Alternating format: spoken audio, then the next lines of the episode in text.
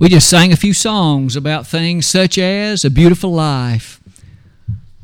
This world is not my home. And as you and I think about songs along those lines, doesn't it seem that it rests in our heart an understanding of the true appreciation of life upon this earth? A time of preparation and a time of making ready for certainly that great and noble day of judgment. It's good that we've each been glad the blessing of assembly today. The lesson title, as you may notice on the wall behind me, contains a word with which you might be somewhat unfamiliar, but I think in just a moment it will be an easy one to appreciate. Because I'm going to begin the lesson with some of these thoughts at the top. Several years ago, uh, Steve Higginbotham, you might remember, he preached our gospel meeting not that long ago. But he preached a sermon in which he made reference to a few items, and some of these ideas were at least a part of that lesson. It is true that you and I are quite familiar with things that are called truisms. It's a statement that is self evidently true. It just is. And you don't really need to offer a lot of proof. You don't need to offer a lot of explanation. It's just true. For example, since Tom is not dead, he's alive. Well, that's just true. I don't need to go into a great deal of explanation about the characteristics of being alive. You and I know what that means. I use that as an example, though, to say this. There are other statements that are untruisms. And you can notice about the bottom of that slide what I mean by that statement. An untruism is a statement that is not true, although it is by and large accepted as true. May I say that again? It's a statement that's not true, but yet it is commonly thought to be true. We're going to look at a few of these from the Bible this morning. That is to say, things the Bible actually says versus what people sometimes suppose that it says. And you and I have often heard these, and maybe even you and I have rested upon some of the considerations of them. And yet, might we look at the verses somewhat carefully and note that the Bible doesn't say what many people suppose that it actually does say. In fact, as you and I start that, look at this first one. Have you ever heard someone make this statement? God will never give me more than I can bear. You've heard it, haven't you? You've heard someone make the statement God will never allow me to suffer or at least be faced with more than I can bear. Where's that found in the Bible? Where's the verse that says that? The closest I know of is 1 Corinthians 10, verse 13. And that was the lesson text that was read just a minute ago. Brother Colonel read that passage. Let's re- revisit it and give some appreciation to what it does say and see if it says what you and I have often heard some claim that it does. 1 Corinthians 10, verse 13 reads, There hath no temptation taken you but such as is common to man. But God is faithful who will not suffer you to be tempted above that you're able, but will with the temptation also make a way of escape, that you may be able to bear it. Does that verse say that God will never put or allow to come to you and me more than what we can bear? It doesn't say that. It doesn't even come close to saying that. Look at some of the thoughts I would share with you and ask you to at least consider with me based upon the thoughts taken from that passage. First of all, what Paul is discussing here is a consideration regarding sin. And you and I do know for certain that when it comes to sin, there's always a means whereby we must not commit it. I don't have to sin. Never is there a time in your life or mine when we are forced to sin. There's always another choice that can be made. There's always another direction that can be taken. Sin is not forced upon us.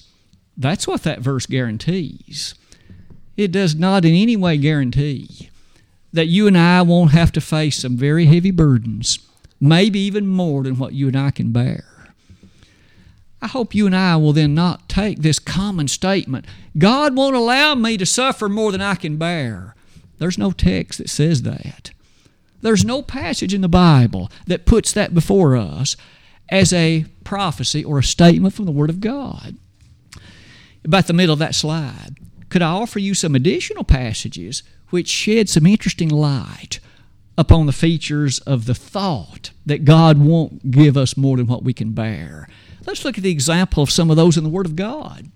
For example, in 1 Corinthians 16 9, Paul directly testified to the fact that there are many adversaries and many open doors. You and I know that Paul had fought with beasts, 1 Corinthians 15, verses 31 to 33. There had been some time in his life when he, in fact, was so punished by those around him, he actually had to battle beasts. You and I know the ancient Roman Empire did that.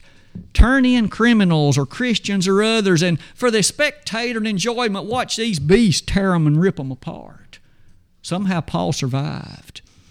You and I know that was the blessing of God that made such a thing happen. And yet, you and I know that as Paul fought with beasts, he endured a lot. There's another passage that seems to, though, be so powerfully related to the idea before us. May I invite you to consider 2 Corinthians 1, verse 8?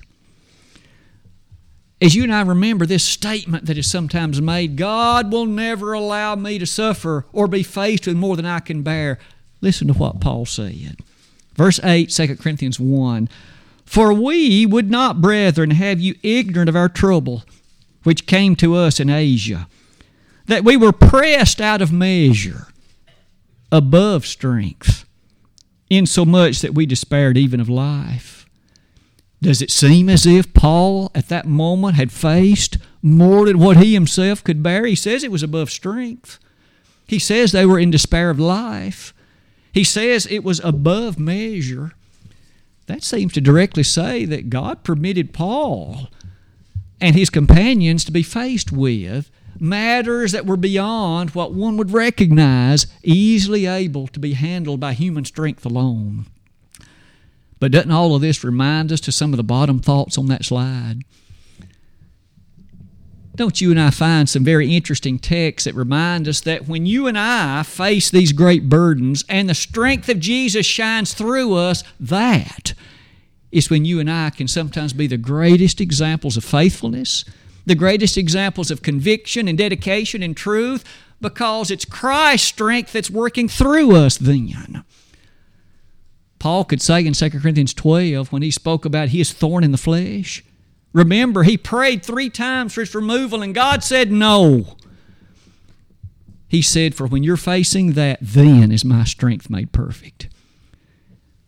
God wasn't talking about Paul's strength, he was talking about his strength shown through Paul. Sometimes when you and I face challenges and burdens that would otherwise be beyond us, and yet we emerge victorious, we're able to withstand this. It's not by our strength that we do it. It's by the strength of the Lord. We've thus at least addressed one untruism. World by and large, at least in Christianity, would think that God will never allow me to suffer more than what I can bear. And that's not true. The Bible nowhere promises it. What about another one? Something else that really should be regarded as an untruism, and yet it's commonly thought to be true. The other one, the next one, takes us to the next slide. Have you heard someone perhaps make this statement? Everything happens for a reason. There's a grand plan in the mind of God, and everything that happens is merely a part of that plan. Have you ever attended a funeral service, perhaps a young child, and someone has the nerve to say it was God's will that that little baby die? Or maybe the sore circumstance surrounding an illness and someone's in the hospital and someone has the nerve to say it was God's will. Where does the Bible teach that? Those surely aren't very comforting words to any parent or anybody else facing a very serious illness to suppose that somehow God's will is that this take place. What about a car accident that takes the life of an otherwise young person? And again, sometimes we hear folks say, it was God's will. That person's with the angels now. Well, there's a lot of things that can be called into question. You and I know that. But we also know this. Where does the Bible teach? That every single thing that happens, be it these matters or others, are simply a part of some grand scheme and plan of God Himself. Now, surely I need to begin by pointing out what's at the top of that slide. You and I know very strongly that the Bible teaches of God's providence. He has an overruling control, and He's mindful of that which takes place, and even nations are in the hollow of His hand. He motivates and moves things to bring about His will when it comes to those grand matters such as that. So many examples in the Word of God to that effect. I've listed for you that text in the book of Esther. The entirety of that book is a reminder of how that God was in control of those details that brought about the reality of Esther's position as queen, Mordecai's elevation to that final position and post, and all of that was a wonderful reminder of how that God is able to rule in those matters. But let's bring it down to these matters. If I hit my thumb with a hammer, was that some part of God's big plan that I accidentally did that? If I stubbed my toe, was that part of some big plan on the part of God that that take place? Is there any room for anything besides some of these issues connected to the behavior of God in that light? You may notice about the middle of that slide that there are some other verses that might, in fact, do us well to consider in matters such as this. There are those who would bring us to texts like Romans 8, verse 28, as a defense of this way of thinking. That verse actually says this And we know that all things work together for good to them that love God, to them who are the called according to his purpose. Now, does that verse say that every little event and every little happening in your life or mine, regardless how otherwise minor it might be, is somehow part of a grand scheme and plan of God by which He is in control of that, and that was His will that it happened. That's taking that verse beyond what it actually says. Again, that verse says that those issues and those matters of choice in your life and mine, they can work for good it is such that your choice and mine, however, is not set aside in that consideration. As far as those other verses that I would invite you to consider, what about the word chance? C H A N C E. Does the Bible ever make any reference to anything happening by chance, as if it was not a part of this grand plan of God? I find it interesting that Jesus used that word in Luke 10, verse 31. You recall when Jesus taught the parable, otherwise known as the Good Samaritan, that in the course of that parable, there was a statement that by chance a Levite passed by. By chance? That's what the Lord used. That's the word He described. But that was only one occurrence. What about Ecclesiastes 9, verse 11? When there, the writer, Solomon, pointed out to you and me, he pointed out that there's chance in everybody's life. Things happen. When a life is taken, be it a young person, be it a middle aged person, or otherwise, may you and I not, when we visit the funeral home, say that was God's will. Isn't it true that it was the devil that brought those terrible things into Job's life? It wasn't God. It was the devil who hindered Paul in 1 Thessalonians chapters 1 and 2. It wasn't God. It was the devil who brought about other matters of conviction that were what you and I would call terrible. It wasn't God. May you not be not so quick to say everything happens for His reason. There are things that happen, and they happen by what the Bible would describe as chance. In 1 Samuel chapter 6, verse number 9, even the ancient folks recognized in Israel the consideration of what we'd call chance. It might also be of interest to observe that as the Bible talks about that, might you and I recognize that God's providence is certainly a keen thing, and He does direct through His Word matters of conviction with regard to your life and mine if we're wise enough to uphold and follow it. Now, so far, these two, what I've called untruisms, I think we'd agree they're things we've heard. They're things we have at least witnessed in the presentation sometimes of others. What about a third one? Another one that again isn't true, but yet sometimes we hear that it is. As far as a philosophy of life, how often have you heard, if it isn't broken, don't fix it? Where's that found in the Bible? Where is it? What verse is it that teaches us this? Now, I fully recognize there are certainly arenas in life in which that might well be an appropriate philosophy. Gentlemen, I think we all know at the house, if the door is working fine, there's probably no need to work on it. And I think that philosophy might be in order there, but to broadly apply that to every aspect of life is to go far beyond what is wise and far beyond what would be the prudent thing. Look at some of the statements on that slide before you. Isn't it true that sometimes this philosophy, if it isn't broken, don't fix it, is used to defend the status quo? That's the way we've done it. That's the way we've always done it. That's the way we're going to keep doing it. Despite the fact that that may not have worked very well despite the fact it may not be nearly as efficient and nearly as directed toward accomplishing the goal in mind. That's just the way we've always done it, or that's the way we have done it. Do you see the idea? We must be a bit cautious here because the Word of God encourages us to do things a bit otherwise. Look at some of these verses with me.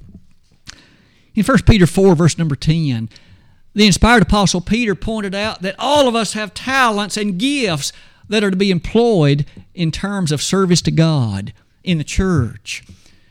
As you and I lovingly and with joy utilize them, we do so because, again, the Bible encourages us to do that. And that's how the kingdom of God is spread, and that's how its boundaries and borders are brought to include even others.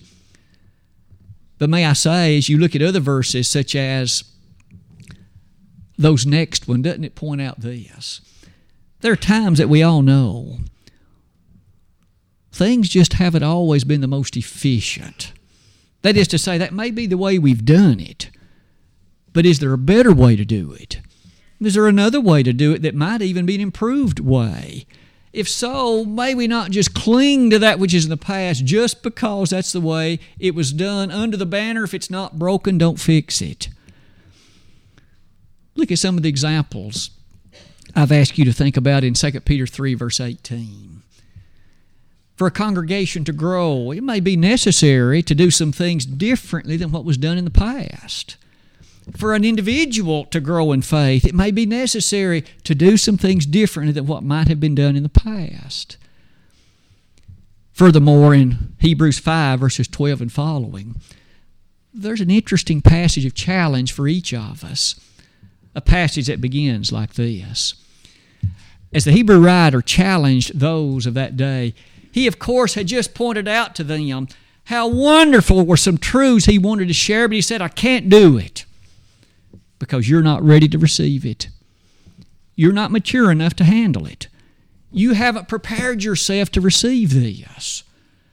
And in that light, in verses 12, 13, and 14, the inspired writer goes on to say, For when for the time Ye ought to be teachers. Ye have need that one teach you again, which be the first principles of the oracles of Christ.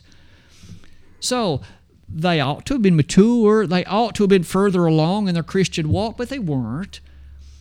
And then he explains why. You still are in need of milk and not of strong meat because you haven't exercised your senses in light of that which is the truth of God. Exercise. Do you notice then in the aspect of spiritual exercise, I might have to do something different than the way I've done it so that my faith will mature and grow, and the same may well be true of you. But the fact is, it's not comfortable and it's not really supported by God for me just to say, well, because I've always done it this way, and if it didn't broke, I won't fix it. We may need fixing. We all know as sinners, Romans 3.23 reminds us all have sinned and come short of the glory of God. And in 1 John 1, verses 8 and 9, anyone that says he's not a sinner is a liar, and the truth isn't in him. Surely, in those connections, we could at least give thought. How often have you heard someone say, if it's not broken, don't fix it? As I mentioned, in some arenas in life, perhaps that's wise advice, but it surely cannot be applied broadly in every situation. One last thing in 1 Corinthians 4 2, at the bottom of that slide, You may notice you and I are encouraged, in fact, demanded that we be good stewards of that which God has made available to us and that with which He's blessed us. And in that regard, being that good steward may be such that God has opened you doors of opportunity. And that will obviously demand I do some things differently than perhaps the way I have done it. These three untruisms, again, probably are widely accepted and broadly applied, but as you and I have found today, at least in the Word of God, there are some other matters of consideration. And these not only must be called into question, but we'll have to set them aside, at least absolutely. What about a fourth one? Another untruism. Better to be safe than sorry. How often have you heard that one? Maybe even we've applied it ourselves. And one more time, without doubt, there are certain arenas in life in which we would be quick to say that's surely wise and sound advice. Better to be safe than sorry. You and I wouldn't start on a journey of a thousand miles without checking the tire pressure on the car, without maybe checking to see whether other features of the engine are in order. Well, surely better to be safe than sorry in a way like that. But one more time, is it wise to apply this broadly in every arena and in every application? If one does, it seems one runs counter to some of the teachings of the New Testament. Look at some of these examples with me. First of all, God never endorses recklessness. He doesn't, uh, he doesn't endorse wastefulness. He doesn't endorse prodigality. He doesn't endorse those kind of things. We understand that. But what we are asking is this Is it always the right thing to do is to say, better safe than sorry? So I'll never step out to do this other matter because it might not work. It might run into some other challenges or problems. You may notice about the middle of that slide that isn't it true the one talent man tried that? Better safe than sorry. I'll bury the talent I've got so I can give it back to the master who gave it to me. And the Lord was displeased. Remember, the five talent man put his to use. It may well be he lost some things in the transaction, but in the finality, he had gained five more, and the master was pleased. The two talent man, too, put those to use and gained two more, and the master was pleased. The philosophy of the one talent man apparently was better safe than sorry. And that didn't work out very well, did it? Isn't that an interesting thing? Maybe you and I have again heard it said so often better safe than sorry. And to apply that broadly is not only dangerous, it seems to run counter to some of the things that the Bible would otherwise reveal. Not only might it be mentioned in regard to Matthew 25, verses 14 and following, that essence again of the, of the parable of the talents, I would ask you to think about the activities in the life of Paul. Paul, in Acts 13, what took place there and in many of the chapters that followed? He assembled with the brethren of the church at Antioch, and they, by the blessing of the Holy Spirit, pronounced by way of their laying on of hands, and off he went to conduct missionary efforts in far distant places wouldn't it have been easy for Paul to say, better safe than sorry, I think I'll stay here? After all, I'm not near as much danger here as I will be there, like on the island of uh, Crete, in the places of Galatia, in the issues connected to Lystra. Remember when he was stoned and left for dead, and yet turned out they didn't kill him, as recorded in Acts 14. But wouldn't it have been easy for Paul to say, better safe than sorry. I think I'll stay here. And yet that wasn't his answer. Not only that, I've asked you to notice yet another one. In Acts 16, when Paul did come to on the second missionary journey, that place where Timothy lived. Couldn't Timothy have been easy to say, My family lives here. Better safe than sorry, I think I'll stay. And yet, he actually left. He went with Paul on the further portions of that second journey, and in fact was a strong companion of Paul in many of the New Testament books that follow. To always then say, better safe than sorry, doesn't seem to be consistent with the revelation you and I find in the Bible. In fact, we read in Hebrews 6, verses 1 and following, that there is an instruction, an admonition, an encouragement that you and I will go on into perfection, not laying again that which has been done. Now, that phrase to go on, doesn't that remind us of Jesus' wonderful teaching in Luke chapter 5? In verses 4 and following, you recall there were some expert fishermen there. These expert fishermen, I suppose, would easily have said, We know how to fish, and we know where to cast the net. Jesus had Cast it on the other side of the boat. And they did it. They launched out into the deep. They did that which the Lord instructed of them, and you and I remember that as they did that, oh, what a great catch they had. Today, as you and I have looked at these untruisms so far, isn't it fascinating how sometimes the human family can put together ideas, and they may well be sound, at least initially, based upon passages of the Word of God, but then they're taken to an extreme, taken to an extent that seems to not only be questionable, but that's to be beyond what would actually be right. Let's conclude the lesson like this. These four untruisms may well be summarized like this An untruism can be quite harmful. For if you and I believe it and proceed to found or base our life in some ways on it, we may well then be distant from the truth and we may not be expectant as to what we really ought to be doing and believing. One by one, these four again are those which I've listed. God won't allow me to face more than I can bear. That isn't true. The Bible doesn't teach that.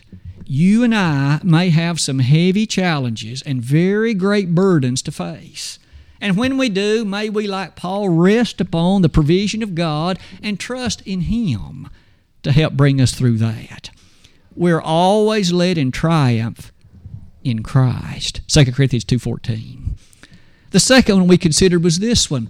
Everything happens for a reason, regardless how minor or otherwise insignificant, and yet you and I know that's not true. The Bible doesn't teach that either, though it does endorse God's providence. As far as the third one, we highlighted that matter. If it isn't broken, don't fix it. That isn't found in the Word of God either. And you and I, as we launch out into the deep and strive to utilize ourselves and talents for the cause of God, we may have to do some things different than what has been done. And the fourth and final one was this better to be safe than sorry. The Bible doesn't teach that one either, at least as a broad application. As we've looked at all of them, you probably can think of additional untruisms, things you've heard, things people tend to believe, but yet are not actually true. I hope as we close this lesson, we're reminded one more time how that this book is what is inerrant. It's not what you or I may think, it's not what men may suggest. It is this which is the authoritative, inerrant, inspired Word of God.